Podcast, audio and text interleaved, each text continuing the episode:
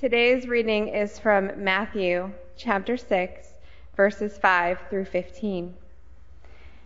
And whenever you pray, do not be like the hypocrites, for they love to stand and pray in the synagogues and at the street corners, so that they may be seen by others. Truly I tell you, they have received their reward. But whenever you pray, go into your room and shut the door and pray to your Father who is in secret. And your Father who sees in secret will reward you. When you are praying, do not heap up empty phrases as the Gentiles do, for they think that they will be heard because of their many words. Do not be like them, for your Father knows what you need before you ask Him. Pray then in this way Our Father in heaven, hallowed be your name. Your kingdom come, your will be done, on earth as it is in heaven. Give us this day our daily bread, and forgive us our debts, as we also have forgiven our debtors. And do not bring us to the time of trial, but rescue us from the evil one. For if you forgive others their trespasses, your heavenly Father will also forgive you. But if you do not forgive others, neither will your Father forgive your trespasses. This is the word of God for the people of God. Thanks be to God. Thanks, Justine. Good morning. Every night when I was a child, before I would go to bed, my grandmother would sit on the side of my bed with me and read from our mine, my Precious Moments Bible. I was like five. Okay, give me a break, right? Precious Moments Bible. She had purchased that for me, and as she was sitting on the side of my bed, we would pray this prayer together. Now I lay me down to sleep. I pray the Lord my soul to keep. As I grew older, I found out that there were many different renditions of this prayer. And even in early childhood, as this prayer is taught and as it is cognizant and uh, remembered in our minds, it's a prayer about protection. It's a prayer about trusting God. It's a prayer about, God, may your will be done in my life, in our lives together. God, may that will be done on earth as it is in heaven. As we grow, so too does our cognizant ability to remember and recite prayers. I remember, like it was yesterday, learning the Lord's Prayer. At Brunswick United Methodist Church in Ohio, where I grew up, Miss Sheffield, a 95 year old woman, taught it to me. And she taught us to go line by line, to remember and to recite the words line by line, taking a moment to have those words resonate in our minds and written on our hearts. Over the centuries, many Christians have said, I have said these words of the Lord's Prayer time and time again, but they don't really have the same meaning as they once did because they become ingrained, but more so oversaid in our hearts and in our minds that we don't take time to recite those words time and time again. What does it mean to pray like Jesus has taught us how to pray? To not just waft up or loft up empty phrases, but to truly pray to a God whose name is holy and hallowed, to that which inspires awe and reverence, to genuinely pray that God's will is done, that we want God's kingdom to come on earth as it is in heaven to fervently pray that God will provide for us sustenance and substance our daily bread. And, a big and here, and, can we say that together? And for us to be forgiven as we forgive those who have something against us. All while asking God to lead us, not into times of trial, but deliver us always. In making a commitment to prayer, friends, we individuals and we collectively together, we are connecting and committing to praying that God will change our hearts and our lives together. Amen? Amen. Let's pray together. Holy, hallowed God, we give you thanks for this day, that we are able to come together for worship, to praise you in song. God, open our hearts and our minds and our spirits this day to the hearing, the listening, and the enacting of your word. May we truly be the people that you have called us to be. And God, change our hearts, our minds, and our spirits to be the people that you have called us to be. So, God, may the words of my mouth and the meditations of all of our hearts together be pleasing and acceptable in your sight. God, you are our rock, and you are our Redeemer. And all of God's people said, Amen. In our scripture lesson from the Gospel of Matthew this morning, as Justine read for us, Jesus is knee deep, knee deep, giving the Sermon on the Mount. This, this Sermon on the Mount started in chapter 5 and goes through chapter 7. So knee deep, chapter 6. Jesus has been busy talking about what the kingdom of God is like, what the kingdom of heaven is like. Jesus' entire Sermon on the Mount is about going through the social norms and even the societal caste of that day and turning it on, turning all of them on its head, including the values of that day. Blessed are the poor and the mourning and the meek, those who hunger and thirst for righteousness. Blessed are those who are thirsty. Blessed are those who are merciful, the pure in heart. Blessed are the peacemakers and those who are persecuted and insulted Blessed are they. Because Jesus says that there will come a time when their season, that season that they are in, will be no more. For they will be filled and they will be comforted and they will inherit the earth and they will inherit the kingdom of God. And that season that they are in will be no more. Following Jesus continues in, in teaching and he teaches about anger he teaches about murder. He teaches about adultery and oaths and divorce and praying for those who persecute you and, and loving your enemies. Man, turning all of it on the upside down. And friends, Jesus doesn't just stop there. He continues with condemning what we normally would view as good things, doing good, praying for others, and giving to the poor. But Jesus isn't so much condemning the actions of, of prayer and giving to the poor as he is condemning the fact and the superficiality that they are done in. Jesus says it's a matter of the heart. For Jesus, he wants us to become more genuine in our prayers, in what we do as we give glory to God and as we commit ourselves to the life that Christ has for us. Jesus says, don't be like the hypocrites, right? Who stand in the synagogues and on the street corners who are seen by others as they pray. Don't be like them, or even worse, get ready for this, don't be like the pagans who keep babbling because they think that their words will be heard if they say many words. But Jesus says, this is how you should and this is how you ought to pray. Our Father in heaven, hallowed be your name. Your kingdom come, your will be done. Let's continue to say that together. On earth as it is in heaven. Give us this day our daily bread and forgive us our debts as we forgive those who have debts against us. And lead us not into temptation. Ready for this one more time? And deliver us from evil. For thine is the kingdom and the power and the glory forever. Amen. This prayer is a culmination of the entire Sermon on the Mount, all of chapters 5, 6, and 7 of the Gospel of Matthew. This prayer is Jesus' thesis statement.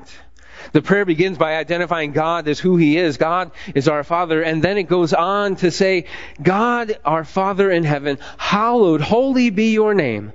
May your kingdom come, not my kingdom come. May your will be done and not my will. May that kingdom come and may that will be done on earth as it is in heaven. In this prayer, we are surrendering to God. We are saying, God, it's not about me. Can we say that together? It's not about me. Amen.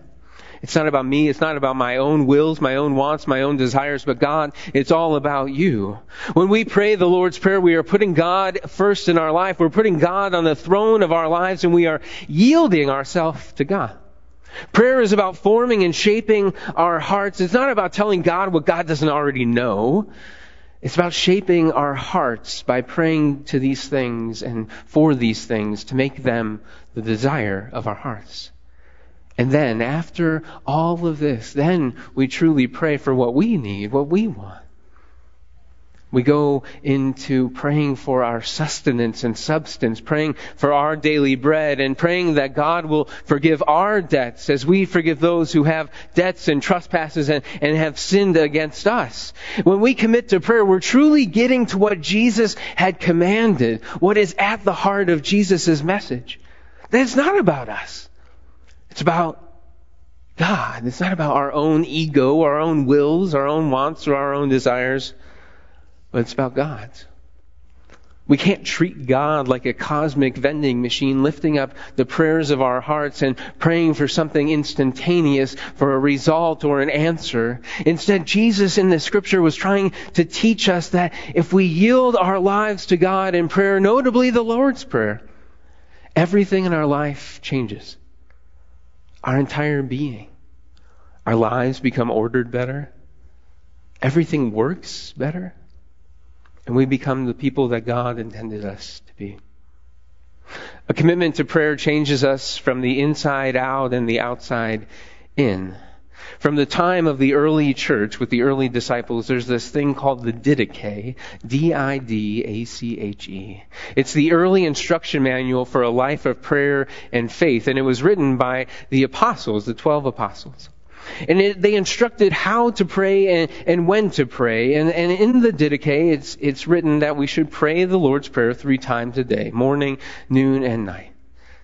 The disciples did this as a way of forming and centering their lives on Christ. And fast forward a little bit to the 1500s in the time of Martin Luther, we have him praying the Lord's Prayer in two different parts, one at the night and one in the evening and one in the morning.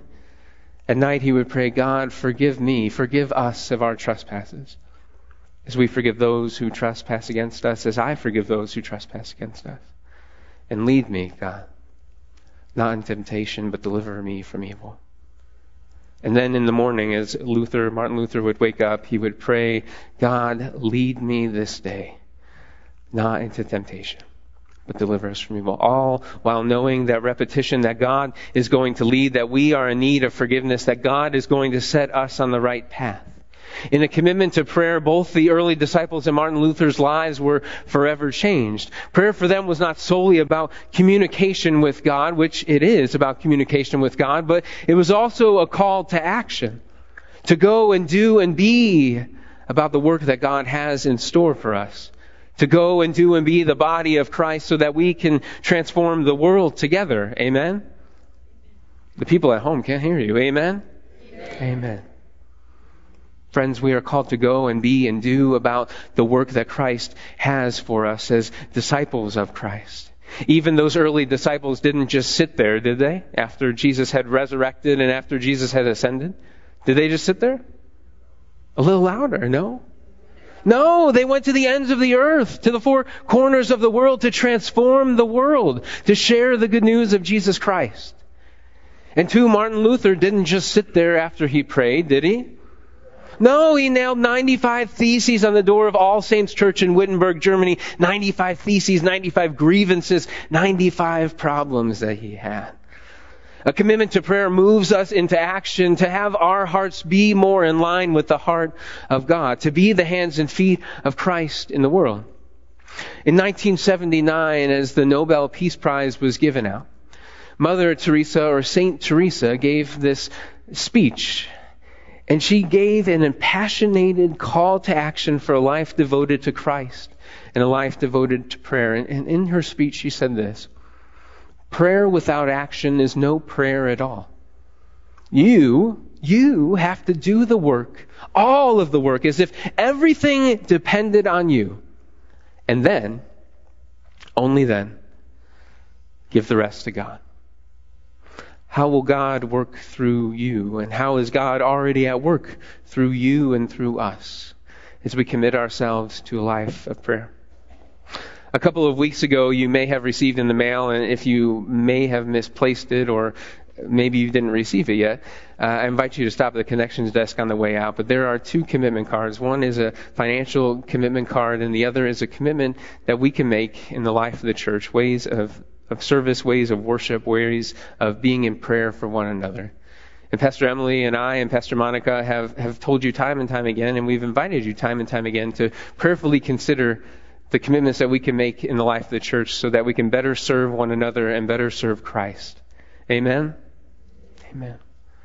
My friends, in t- all times and all places, we lift up the prayers of our hearts and our minds. And it doesn't matter if we pray individually or collectively. It doesn't matter if we pray in the stillness and the quiet or we pray in out loud or we pray prayers that are spontaneous or we pray prayers that are scripted. But it is in with and through that interaction and communication with a God who is outside of the cosmos yet as close as our next breath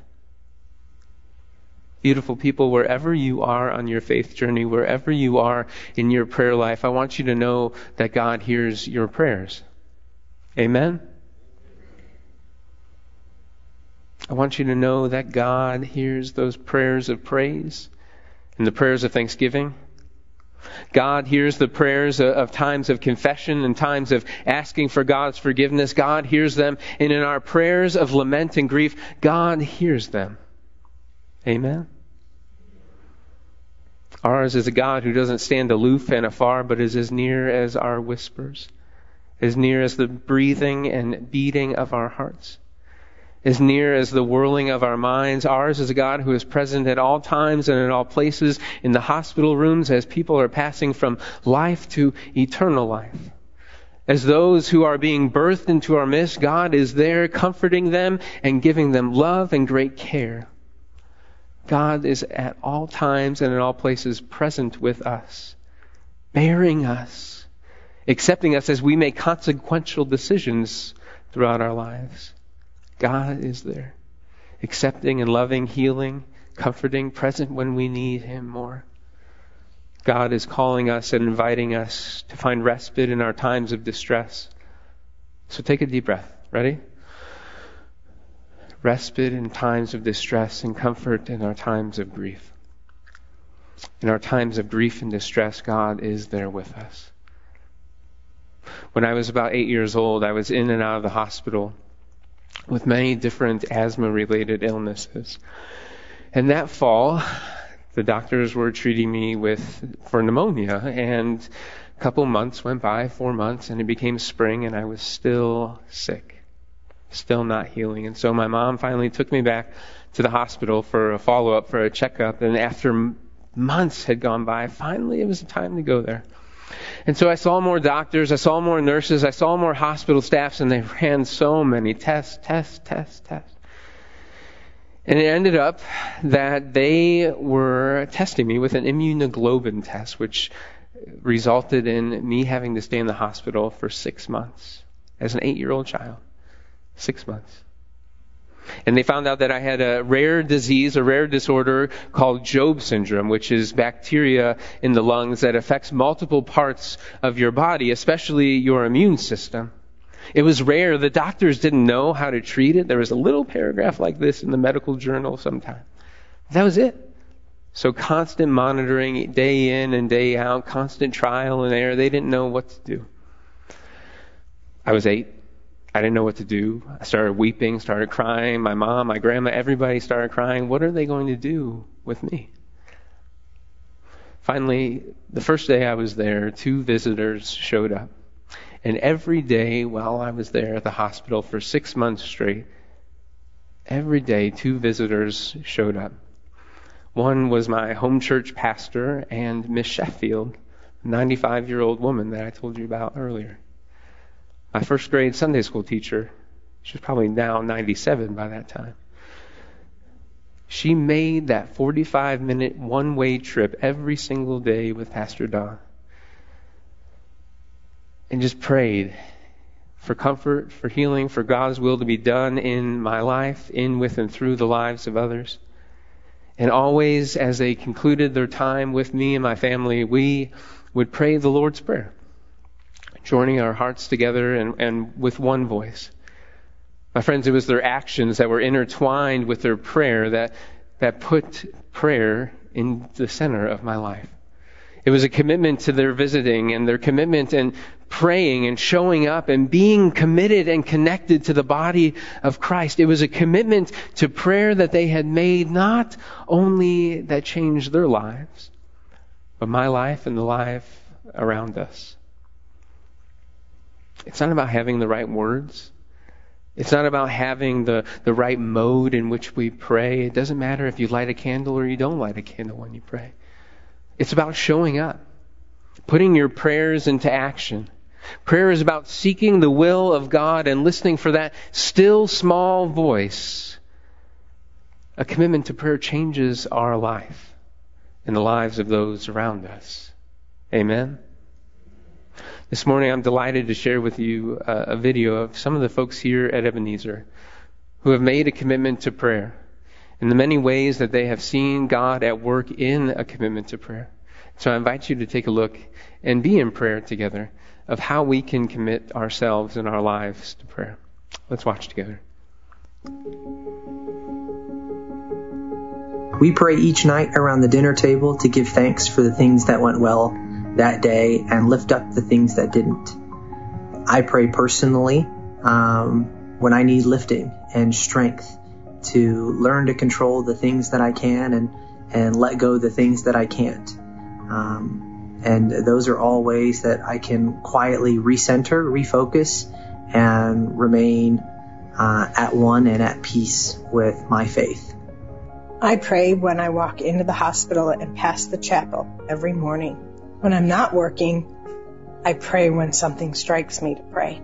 To me, prayer is just a conversation with God that can be had in any location, any time of day, out loud or quiet. And I like to break it down in three practical steps where one, I'm praising Him and thanking Him for all the blessings He's given me. Two, admitting my shortcomings, knowing we've all fallen short of the glory of God in sin. And lastly, knowing that we have a God who is just and merciful asking for forgiveness from that loving God. I'm pretty excited that I get to work at a place where I can pray at the beginning of a meeting, in the middle of a meeting, at the end of the meeting, or any time at all. Personally, I like to pray at the end of every day so that way I can connect with God, reflect on my day, and give thanks to Him. So I found many years ago that the best place that I can pray is in the shower. And I know that sounds really ridiculous, but it's 15 to 20 minutes of just my time, and nobody bothers me in there. Uh, nobody's banging on the door. It's just me being with God in a very quiet space. And so a lot of times I have people who pop into my brain uh, that I really feel like God has placed there, and so I can pray over them. And it's just a really nice, peaceful time for me to be able to spend in the morning before I get started in my day with God in my Fuel for Men small group. We had a study on prayer. This was years ago. It was a great study. And one thing they taught you was to pray immediately. If you ever tell someone you're going to pray for them, don't tell them that and walk away. Grab their hands or ask for their hands and just pray right then. I've done that with believers and non-believers. We've gotten cards after the fact from the believers saying, thank you so much for praying with me on the front porch. It meant so much to us. And even from non-believers, word got back to one person, a non-believer's family in Russia, and they were amazed. And the next time they had a crisis in their family, they sent word back to the United States saying, please have your friend pray for us again. An incredible practice. Don't just say, I'll pray for you and walk away. Ask for their hands and pray right there. I think one of the most important parts about prayer is listening to what God has for us. And so I often pray while I'm driving. I normally am listening to worship music and it gives me uninterrupted time to be with Jesus and to listen to what he has for me. Friends, it's making a commitment to a life of prayer that changes our hearts and our lives. Amen. So may we commit ourselves this day and every day to what God's will is and that that may be done in our lives and in our churches, in our communities, and throughout our world as it is in heaven.